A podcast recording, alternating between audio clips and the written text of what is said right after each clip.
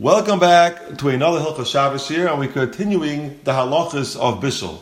And before we get to the practical applications of making coffee, making tea, putting a piece of meat or challah on top of the crock pot, I just want to go through the yisoidis of Ein Bishul Bishul.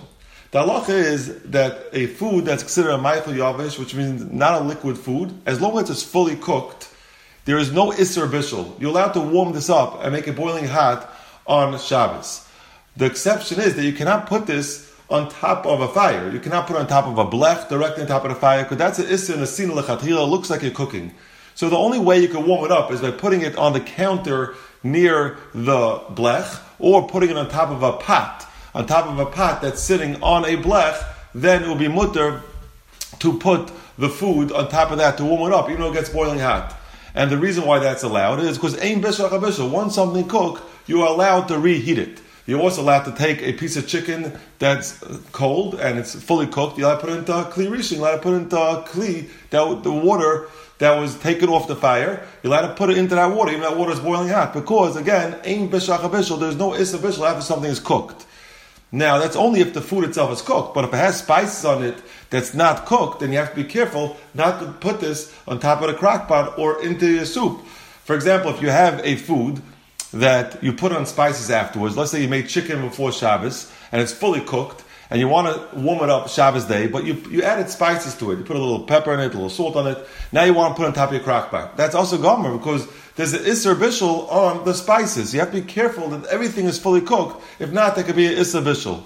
And we'll get uh, later on in the practical applications to different liquids that go around that meat, if that's a problem or not. We'll talk about that in a different shiur. Now that's Davi Yavish. A liquid food, there's a big machlekes if it's Yesh Bishach by liquid food. And the reason to say that there is Bishach is because there's, there's, a big difference, the big distinction between um, solid foods and liquid foods. Solid foods, when you cook it, it alters the whole quality of the food. There was something raw, now it's cooked.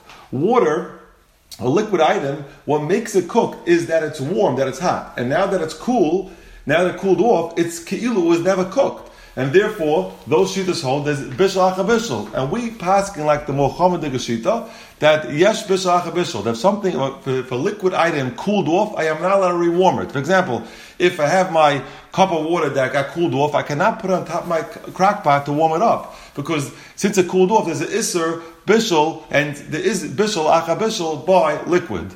But there is one cool up that if the water did not cool off legamri, it's still warm enough that you would enjoy it this way, even though it's not boiling hot, then the halach is there is no bishal achabishal. That means if something is not it's in legamri, it's not completely cooled off, you're still allowed to rewarm that liquid. So just to recap what we learned today, that by a dava yavish, by a solid food, there's aim bishal achabishal, as long as you're not putting it directly on top of a fire or on top of a blech that's directly by the fire, then you're allowed to reheat the cooked food. Masha'enkin liquid food, you cannot reheat liquid food if it cooled off legamri, if it became cool enough that it's not, you're not going to enjoy enjoy this anymore as a warm drink. The halach is you're not allowed to rewarm it because by liquid we are makbid and we are machmir that there could be bishul acha bishul.